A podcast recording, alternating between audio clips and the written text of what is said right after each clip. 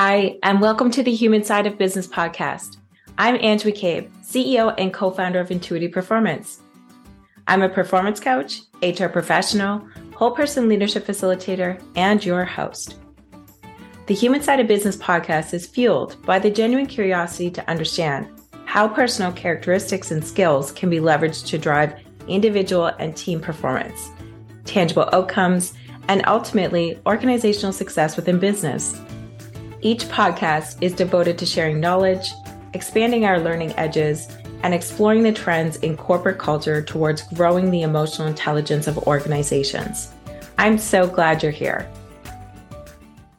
Hi there, this is Ange McCabe, CEO and co founder of Intuitive Performance, where our business is the success of your business. I'm a performance coach, HR professional, facilitator, and your host of the Elevate Business podcast.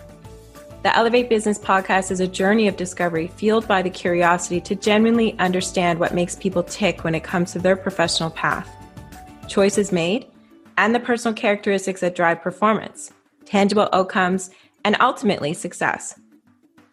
The Elevate Business podcast is here to promote the enormous contributions of small and medium sized businesses around the world by exploring the actions that make a workplace successful the trends in corporate culture towards growing the emotional intelligence of an organization, and how we build whole person performance from the ground up. Each podcast is devoted to sharing knowledge, growing our learning edges, and honoring our passions with a special guest who has elevated their business, overcome obstacles, and inspires others to do the same. So glad you're here.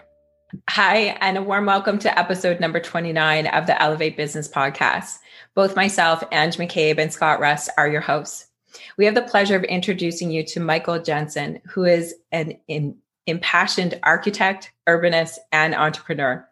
With two decades of experience founding and leading high growth companies in the US and Asia, Michael has worked as an architect in India and China, founded a BIM service company that grew to 500 employees in four years, and now leads the team at Cityzenith as CEO. Welcome, Michael. Oh, thanks very much. Thanks for having me. Our pleasure. So tell us a little bit about your, yourself, your company, and your journey to where you're at today. Sure. Uh, well, Cityzenith is a software company. We're based uh, between Chicago and London, and we're helping to pioneer a technology trend called digital twinning, uh, especially in the building and cities industry. Um, digital twins are 3D virtual replicas of buildings and infrastructure, and they're connected to all the data in and around them. And they're used by architects, engineers, property managers, owners to optimize various aspects of the entire building process from design through construction and ultimately operating these properties. So um, we've been in business, I guess, for about 10 years now. And a lot of our work is uh, on what we call urban scale digital twins, hence Cityzenith. A lot of a lot of different types of digital twin companies out there doing things for manufacturing plants and things for the oil and gas sector, et cetera. Our focus is on buildings and cities with a specific emphasis on decarbonization today. So helping buildings and cities to achieve uh, carbon neutrality. Um, it's a long, it's been a long journey. so I'm not quite sure where you want to start or, you know, how far you want to go, but um, I can give a nutshell, I suppose. Yes, yeah. that would be fantastic. Well, I and if you can imagine, this product is like SimCity, but for real cities, and it helps cities become, uh, you know, carbon free, right? And we don't often do an entire city at the same time. Most of what we do is really a part of the city. Um, a, a new master development, uh, a large infrastructure project, uh, a port, an airport, um, uh, urban core, which is like a downtown regeneration project of some kind, which is popular in the U.S. and around the world these days. But that's really what we do, and this this comes from my background really in architecture and technology. I'm an architect by training. Um, I was originally um, a graduate of the Yale School of Architecture and then Cambridge in the UK in the late 80s, early 90s, and went straight to, to Asia in the early 90s during the the beginning of the the the, uh, the Southeast Asia boom, which was kind of led by China and ultimately Asians across Southeast Asia and East Asia. Mm-hmm. So from the time I was 23 as a young architect there, I was thrown onto city scale projects because everything in China was 10 times bigger than it was over here.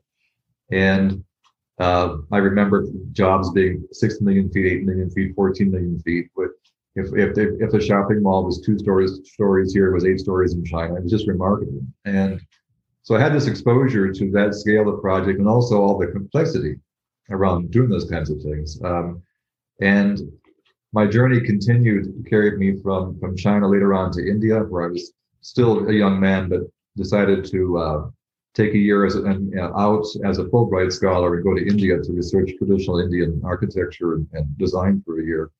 Um, that ultimately led to my becoming something of an Asiaphile, and I ended up becoming a uh, a principal in a, in a, U.S. based architectural practice that asked me to open an office for them in South Asia, and that continued. I joined another firm after that. So I had like about 10 years of really strong foundational training in, in, in, in making real buildings as, as a hardcore architect. And my path was to become a principal, and that was what was mm-hmm. going to happen. So by my kind of like early 30s, um, I was faced with an interesting challenge. I have, was working for a firm and they had like 11 offices worldwide. And within two years, I had grown their second largest office. And we were doing something that was unique. We were producing their all of their documentation, all of their CAD drawings offshore for all of their offices, and it just grew really quickly. Mm. And I decided at the time that uh, this is I was in my it was a pivotal moment. Do I stay or do I go? Do I continue down this path or do I you know do my own thing? And I just felt like it was time to do my own thing. It was a gamble, you know. Um, mm-hmm. I was very close to the CEO. I realized I didn't think like the other employees did. Um, I felt like the boss did even when I was, you know, paid like an employee. And I decided that, you know, it, I, I cared about that company as much as it was my own. I might as well start my own. So I went and started my own company. Um, I didn't know what to do. And a close friend of mine was uh, an outsourcing expert in India. And he came to me and he said, you know, what you're doing here is actually building an outsourcing company. So um, long story short, we, we, we what, what we were doing with that one company, we ended up building a business around doing that for hundreds of companies. And uh, hmm. within four years, that company had grown to 500 employees worldwide. Sequoia Capital had come and invested $13 million in the business. Um, you know, the CNN cameras, the CNBC cameras rolling through the office. Anybody with anybody in the building industry showed up at my office at some point from CEO of Gensler to uh, the CEO of Autodesk. I mean, some big people. It was really amazing because it was a phenomenon. All these world's great projects were being done in this shed out in Eastern Delhi. so, including, by the way, Trump Tower. We'll get to that later. but um, this is this is why we ended up here. After that company got very big, we realized that uh, we were having to develop skill sets in over like 20 different software tools to be able to pull off one job. And that's when we thought there really has to be one open software platform, almost like a virtual SimCity type thing that can take all the different 3D hmm. model technologies and all these GIS based map tools, all these fancy things that designers use to, for, for projects and turn them into one environment that we could all share together. And that became the journey that we're now on. Fortunately, we were able to hire the gentleman who created Google Earth, thanks to Sequoia Capital. Um, in 2009, he had just left uh, Google, joined us, and, and built version one. And, and, he put us on a path that uh, I think shook us all up because we all came from the building industry, very serious architects and engineers and technology people. And he came in, he was a gamer. And he said, We're going to make you the most sophisticated video game the world's ever seen. And, and that was what he told me. Um, and that's what Smart World, our product today, you know, aspires to be. Um, a real world video game that architects, engineers, planners, everyone uses to make everything better. So, you know, you could that's that was the journey. I mean, we've been from the day from his days to uh, early days with cities and winning early awards and working with places like Barcelona and London and San Francisco to eventually deciding to, to focus in the private sector around 2016. And today, that's really what we do. We're, we're working with large developers and energy services companies, that type of thing. But mission's never really changed. You know, I think that's the that's the beautiful part. So it's always it's always a pleasure to share it. And I think the for me, finally, you know, it's also kind of just beginning. You know, we're 10 years into this, and I think I'm, I'm starting to look down the road and I can see another five or 10 years coming, you know. So, given what we've all been seeing, so a very interesting time. Yeah. It sounds like it. No, that's uh, that's very exciting, Michael, and I, and I love the the transition we've seen throughout your your path. It's almost a roadmap of really building that foundation as an architect and getting an understanding of you know how things work, right. and then transitioning into another role in India where now you you kind of gotten that feeling of like I feel like a boss, I'm acting like a boss, even though I'm being paid like an employee. That's and right. then identifying that that need in the market and kind of saying, hey, I think this this thing could be done better and right. we've heard that a lot of entrepreneurs that we speak to around. Right. That's kind of like that pivotal point where, okay, well, do I stay or do I go?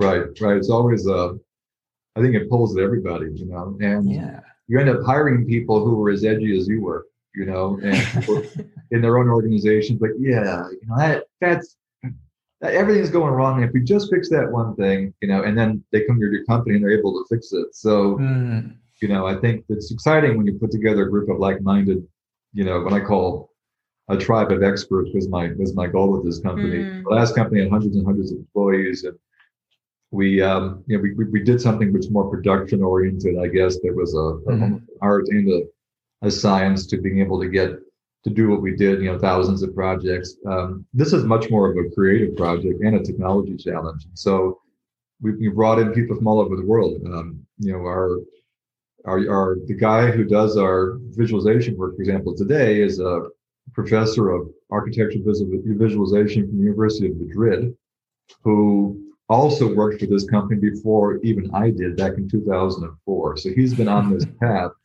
to solve these kinds of problems for the better part of 20 years. You know, the right. our product engineer comes comes from a big New York firm, and he's been in computational uh, uh, design part of architecture for, again for 10 years trying to solve these kinds of problems so that's exciting when a group like that gets together to do something special mm. and you, you said a few uh, interesting things there michael with regards to building the tools or getting the tools in your toolbox to get you where you are today right. one predominant thing that has kind of resonated with me is the word edgy mm-hmm. so how do you describe your edge well, I think we just saw so much complacency, you know, in the industry around the incumbent technologies, and we all just kind of use them and don't say anything, I suppose. And uh, we get trained, and a handful of software companies get very rich, and the projects kind of get sort of done.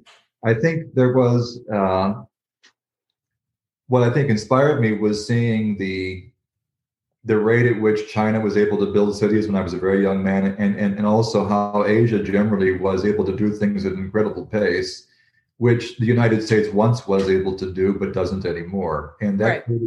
That created an edginess in me to think we're not going to be the kind of country that we want to be if we're doing things like this today. We, we got great because we built the Pentagon in 10 months.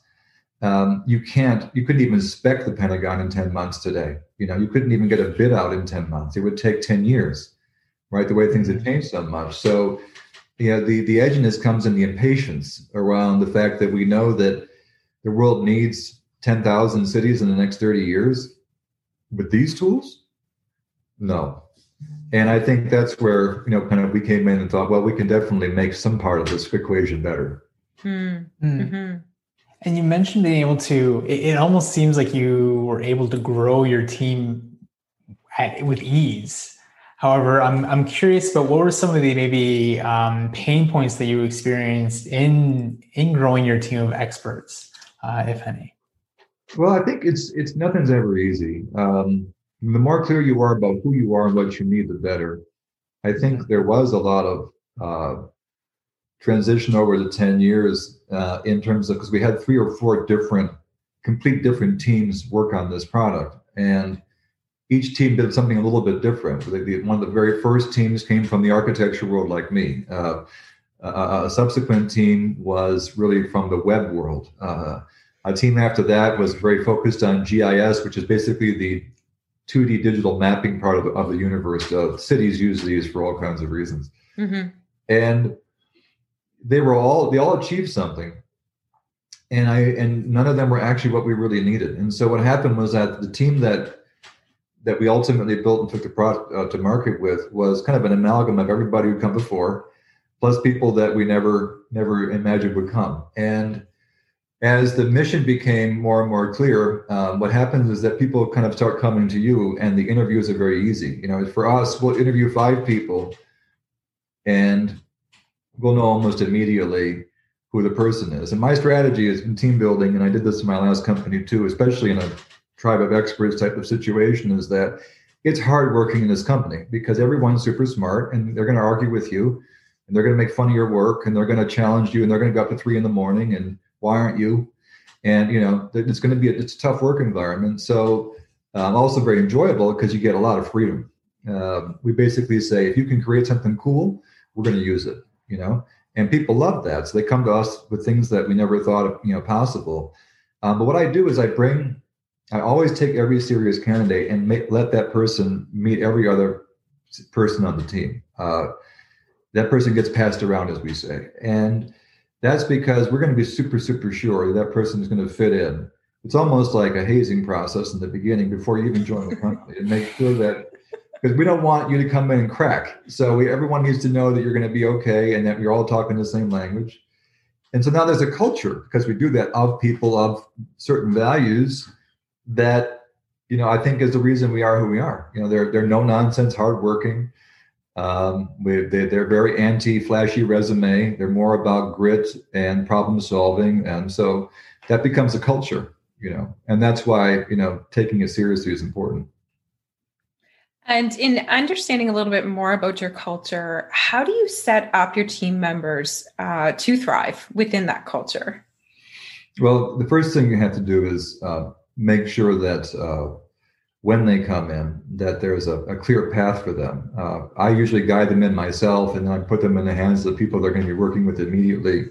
Right. Um, there is an orientation process, uh, and I, you know, I learned this in my last company, really, you, you don't bring anybody unless you know you can quote unquote take care of them, which means support them with resources, whatever it needs, whatever they need to be able to succeed. Um, so initially, it's about integration. Ultimately, it's about support.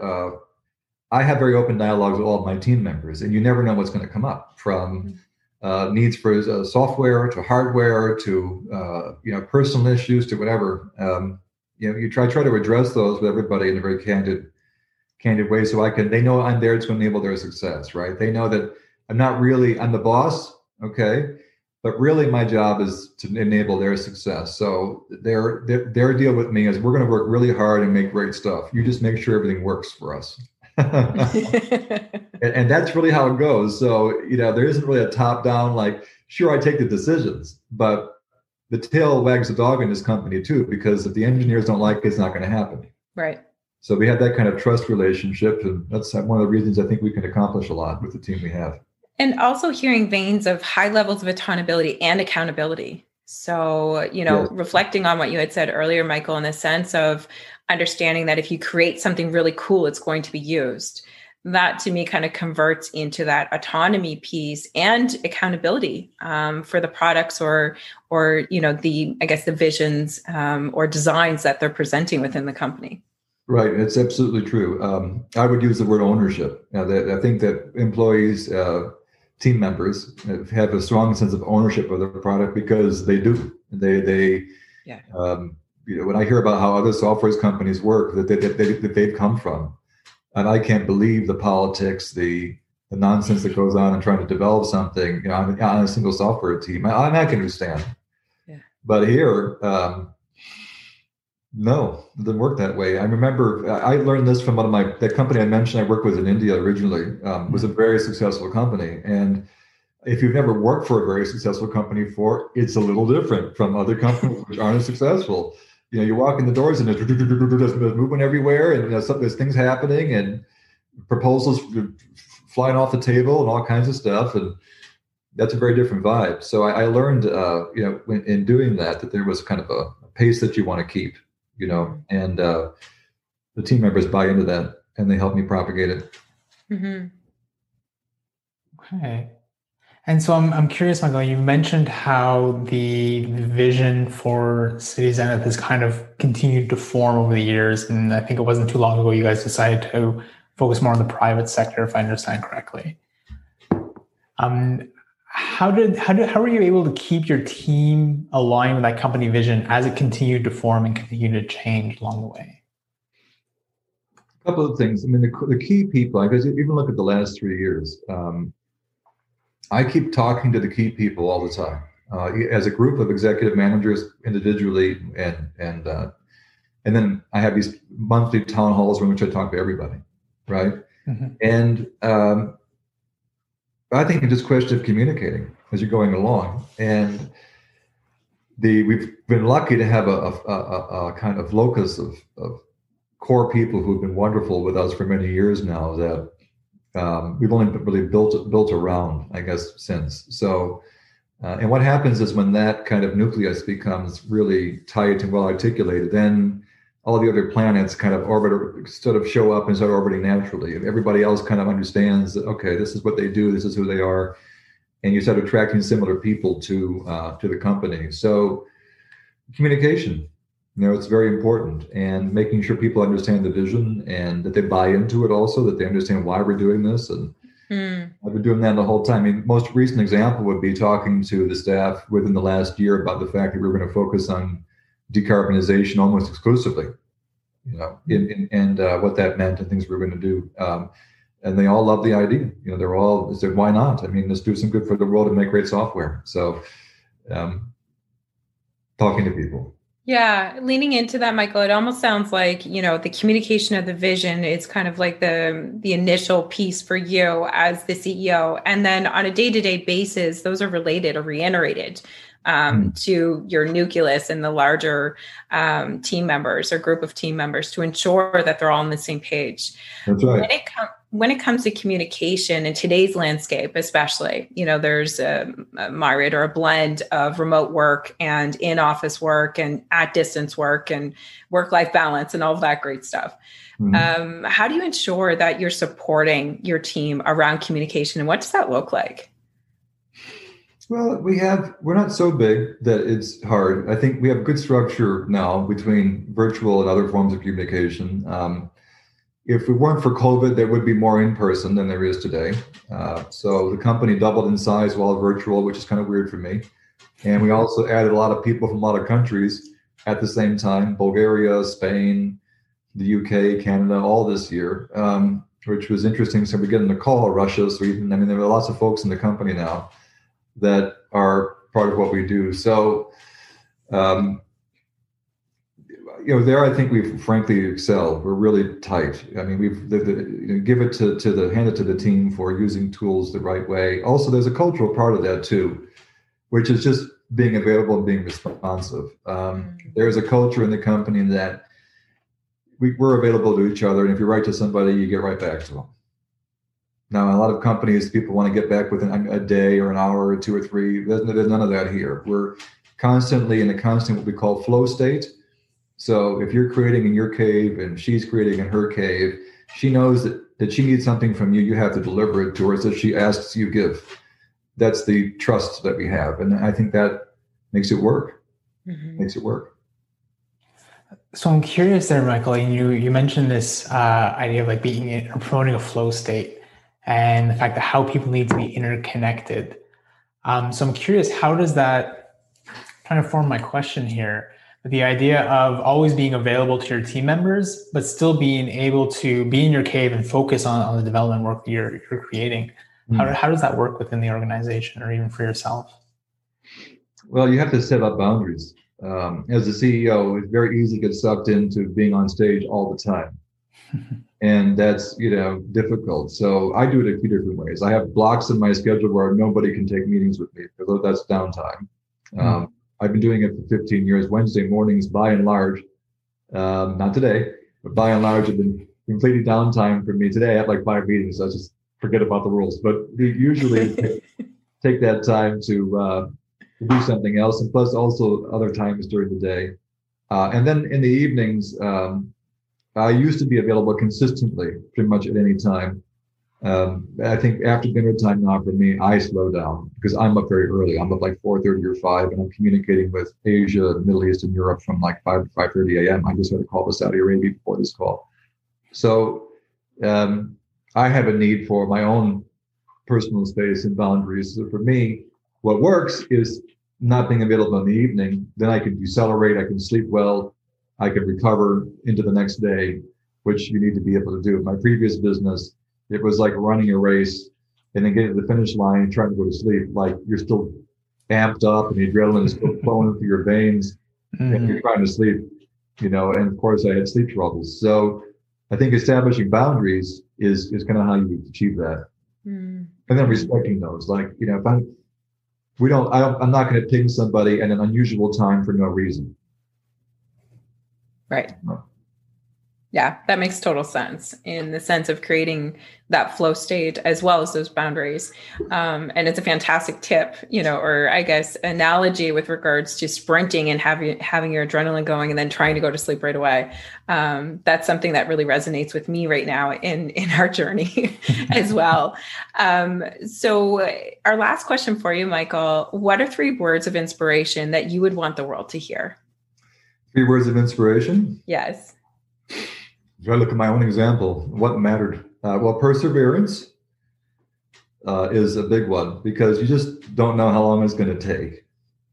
Uh, I would say belief. Don't forget that it's your belief that got you there in the first place and people's trust in your belief. I think finally, a word that we use a lot over here is grit. Um, Nothing's going to be easy, ladies and gentlemen. So accept that now. A little bit of grit will help you get through it. That's powerful. Thank you so much for sharing that with us, Michael, uh, and also joining with us today. We really appreciate you sharing your entrepreneurial insights with Intuitive Performance and our subscribers. Oh, it's a pleasure. Thanks for having me.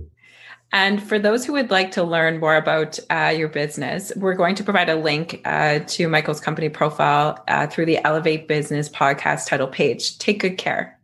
Thanks, you too. Thank you very much for all of our subscribers to tuning in into another great episode of the Elevate Business uh, podcast. Take good care. Thanks for listening to the Elevate Business podcast. I hope you enjoyed the program. You can subscribe to future podcasts at intuitiveperformance.com, where you can also sign up for webinars and learn more about professional coaching and our facilitation solutions available to help fire up your whole person performance skills and drive actions for success. Until next time, stay true to you and take care of each other. We are all better together. Thanks for listening to the Human Side of Business podcast. I'm glad you could join us. If you enjoyed today's episode and want to stay updated with our latest content, make sure to visit our website. The link can be found in the episode description, where you can subscribe to the podcast, sign up for our newsletter, and learn more about our whole person leadership services. Sounds interesting? Explore the Whole Person Leadership Cohort by Intuitive Performance, a unique program that offers unparalleled support to managers on every step of their leadership journey. Our program features evidence based assessments, workbooks, group coaching, and interactive learning experiences to help you level up your leadership skills. Reach out today to apply to one of our upcoming cohorts. Until next time, take care and stay curious.